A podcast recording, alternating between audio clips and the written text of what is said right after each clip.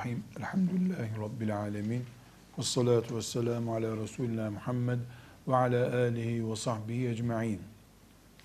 Resulullah sallallahu aleyhi ve sellemin Kur'an-ı Kerim etrafındaki hadis-i şeriflerinden iktibaslar yapıyoruz.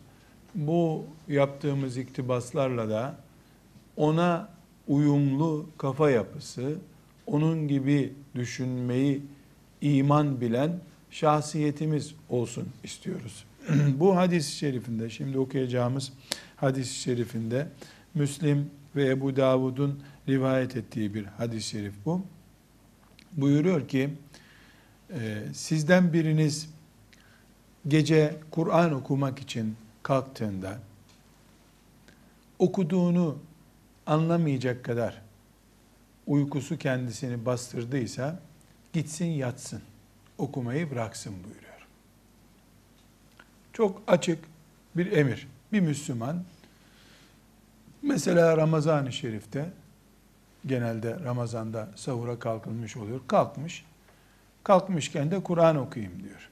Ama gözü sayfayı görmüyor. Esnemeye başlamış ve okuduğunu anlayamıyor. Yani mana olarak anlayamıyor. Bir de kendi ağzından çıkan ses kulağına gelmiyor. Bu uykunun bastırma halidir. İnsan uykulu iken görme kapasitesi düşüyor, duyma kapasitesi düşüyor, hareket kapasitesi zayıflıyor.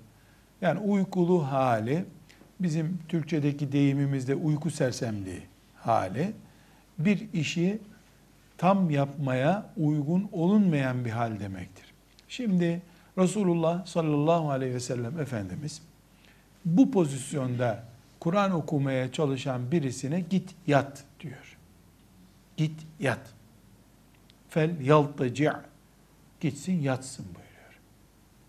Bu hadisi şerifi çok yüzeysel bir şekilde anlamamak mümkün değil.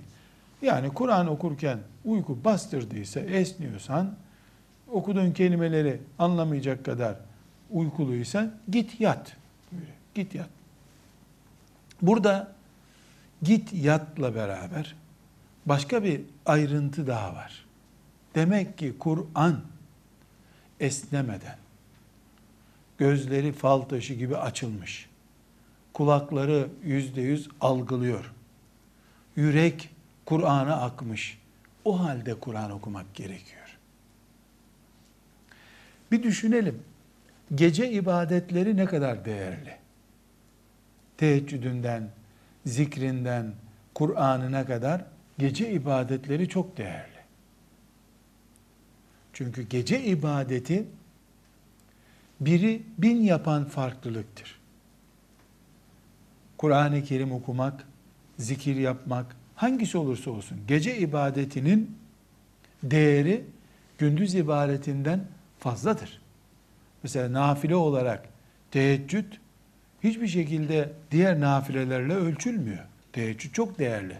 Uykuyu bölüp uykunun en tatlı anında kalkıp yapılan bir ibadet olunca verilen emek fazla olduğu için kazanılan sevap da fazla. Bu Kur'an okurken de böyle. Teheccüd namazı kılarken de böyle. Ama namaz kılmak ya da Kur'an okumak bir yandan esneyip bir yandan gözlerini kamaştırıp öbür taraftan da bir iş yapıyor gibi olmak değildir ki. Kur'an kendini ona verdiğin zaman senin okuduğun bir kitap olur. Mesela bir insan bir tarafından e, haberleri dinliyor, öbür tarafında da Kur'an okuyor olsa, bu ne kadar Kur'an okumuş olur ki? Yahut da hem muhabbet ediyor arkadaşlarıyla hem o arada da Kur'an-ı Kerim okuyor, sayfaları çeviriyor. Ne kadar Kur'an-ı Kerim okumuş olur ki? Kur'an'ın seni gölgesine almasını istiyorsan senin Kur'an'ı bağrına alman gerekir. Ne kadar kendini Kur'an'a verdiysen o kadar Kur'an seni kendinden sayacak. Şefaatçin olacak ve sayesinde Allah'ın rahmetine kavuşacaksın. Uykulu olmak, esnemek, ne dediğini anlamayacak kadar, kekeleyecek kadar e, Kur'an-ı Kerim'i bozuk okumak, Kur'an'a kendini verememen demektir. O zaman bir mümin olarak belki de kaş yaparken göz çıkaracaksın, yanlış okuyacaksın. Git yat daha iyi. Hadis-i şerif çok açık.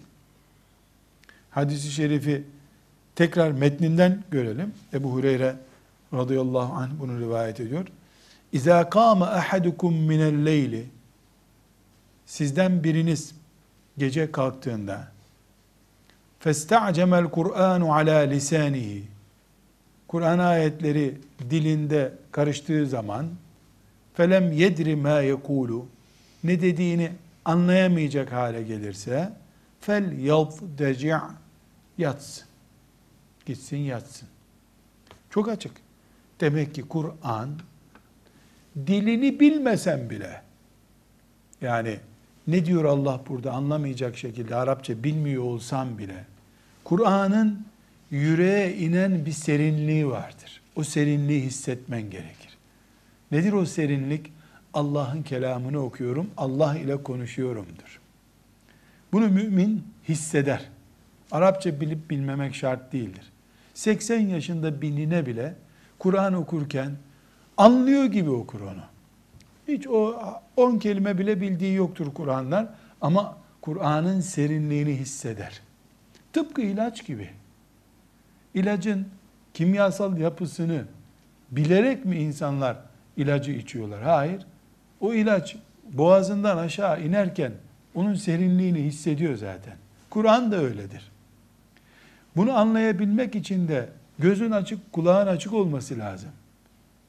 Dilin hareketlerinden kulak ve göz canlı etkileşim sağlaması lazım. Bunu sağladığı zaman Kur'an-ı Kerim o feyizdir, berekettir. Bir mümin gece Kur'an okumak istiyor ama okuduğu kelimeleri anlamıyor. O zaman bu mümin gidip yatması lazım. Gündüz daha farklı bir örnek bundan kıyas yaparak.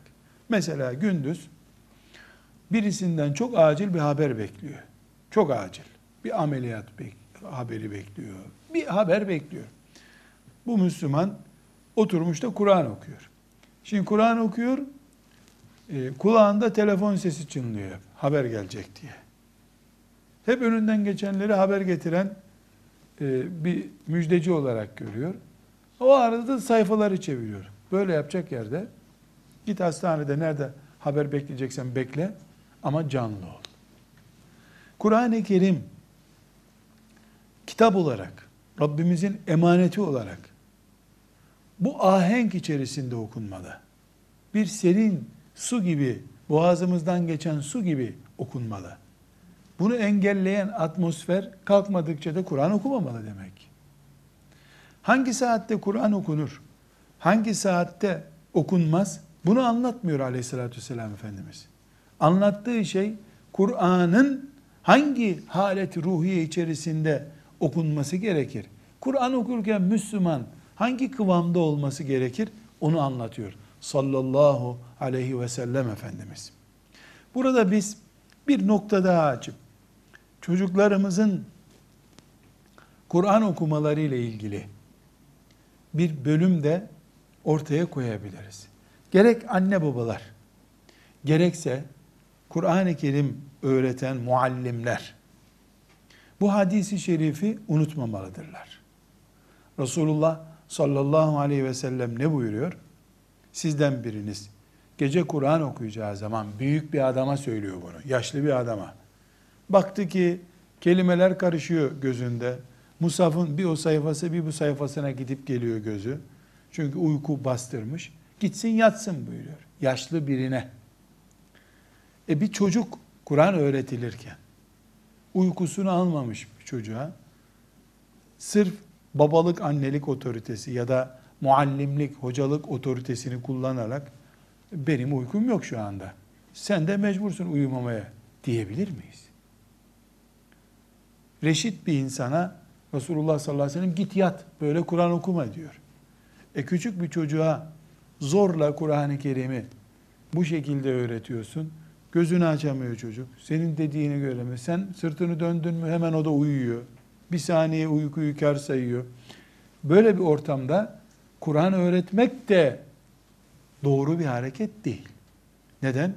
Reşit bir insan, yaşlı başlı çoluk çocuk sahibi bir insan bile böyle Kur'an okuyacaksan okuma, git, yat diyorsa Resulullah sallallahu aleyhi ve sellem e herhalde çocuk için zorla çocuğu bu saatte Kur'an okut demeyecektir. Peki e çocuk hep uyuyor. Aa, önce Kur'an okuyacağı atmosferi çocuğa sağla. Çocuğu erken yatır. Erken kalksın. E çocuğa ikide bir uyumasına neden olacak gıda verme. Gazlı içecekler içmesin çocuk.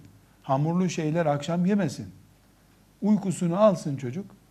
Kalksın sabah namazına. Sabah namazından sonra en bereketli saat diye otursun Kur'an okusun. Yani anne baba bir şeyi emredeceği zaman, muallim bir şeyi emredeceği zaman, o emredeceği şeyin altyapısını da oluşturmakla yükümlüdür. Mesela Kur'an medresesi, Kur'an kursu, Kur'an kursu hocaları, yöneticileri, o kursun ibadete iaşesini sağlayan dernek görevlileri. Elbette büyük bir gaye ve heyecanla bu işi yapıyorlardır. Ama ben bir soru soracağım. Kur'an kursu hocaları ve yöneticileri çocukların sabah kahvaltısını ve akşam yemeklerini bir doktora götürüp biz bu çocuklara bu yemekleri veriyoruz. Sabahleyin verdiğimiz bu yemek zekanın daha aktif hale gelmesini sağlayacak bir yemek midir? Akşama kadar çocuk aktif bir zeka ile ders yapsın diye. Akşam yedirdiğimiz yemek de bu çocuğun uyku kalitesi açısından doğru bir yemek midir diye bir diyetisyene, bir doktora danışmıyorlarsa onlar sadece hamaliye yapıyorlar demektir. Hocası da, dernek görevlisi, kurs müdürü de bu çocuğun uykusu, gündüz zeka aktivitesi, yediği yemekle ilgili mi değil mi? Evet. Akşam niye makarna ve börek verdiniz bu çocuğa o zaman? Unlu, nişastalı gıdalar alınca bir insan pasif bir uyku uyuyacak demektir. Yani bu uyu, yatakta dönecek duracak, sabahleyin uykusuzlukla kalkacaktır. Bir Kur'an kursunda yatan çocukların yattığı yatakhanede bir insanın sağlıklı uyku uyuması için gerekli olan hava miktarı var mı? Akşam camları açılmış, havalandırılmış bir yerde mi bu çocuklar uyuyorlar? Bunu düşünüyor musun sen? Düşünmüyorsun. E o zaman sen insanı mı hafız yapıyorsun? Bir robotu, mekanik bir cihazı mı hafız yapıyorsun? İnsan temiz hava solumadıkça iyi uyuyamıyor. İnsan nişastalı vesaireli protein ağır şeyler yediği zaman gece iyi uyuyamıyor. E bu çocuğun yemesini sadece karnını böyle e, doldurma, çöp torbası doldurur gibi karnını doldurmayı düşünemezsin ki. Bir Kur'an kursunun, hafızlık yapılan bir Kur'an kursunun kantininde satılan yiyecekler helal mi haram mı diye araştırıldığı gibi hafızlık yaparken bir çocuğun zekasını etkileyecek, performansını etkileyecek şeyler mi değil mi diye de hesap edilmelidir. Bir Kur'an kursunun kantininde bu sansür de bulunmalıdır. Veya Kur'an kursunda hafızlık yapan çocukların yağ bağlamamaları için hangi sporları yapması uygundur diye bir doktora danışıldı mı? Kur'an kursunda talim hocası kadar beden eğitimi hocasına da ihtiyaç var. Yağ bağlamış çocuk, o çocukta ne kadar hafız olur ki? Hafızlığını ne kadar aktif kullanabilir ki? Gıdasından, çocuğun hareketlenmesine, sporuna, temiz hava almasına, çocuğun gürültüden etkilenmesine kadar her şey hesap edilir. Ondan sonra Allah'tan rahmeti ve yardımı beklenir olmalı. Buna dikkat etmedik, etmediğimiz zaman Efendimiz söylemiş mi çocuklar spor yapsın diye? Söylememiş. Çocukların yemeği şöyle olsun diye liste mi var sünnette? Yok. Ama ne diyor Peygamber aleyhisselam Efendimiz? Sizden biriniz kekelemeye başladığı zaman Kur'an ayetlerini gitsin yatsın Kur'an okumasın diyor. Bundan yola çıktık biz de. Baktık ki peygamberim benim en uç noktada tam görmeyen, tam duymayan organlarla Kur'an okumayın dediğine göre bunu da söyledi bana. Her şeyi peygamber mi sayacak aleyhissalatü vesselam? Beş katlı bina yapın da çok talebe alın peygamber mi demişti? Onun barakası gibi barakada niye Kur'an okutmuyorsun? Beş katlı binayı yaparken kime sorduysan spor yapan çocuğa Kur'an okut. Gıdası düzgün olsun çocuğu da ona sor. Ve sallallahu ve sellem ala seyyidina Muhammed ve ala alihi ve sahbihi ecma'in velhamdülillahi rabbil alemin.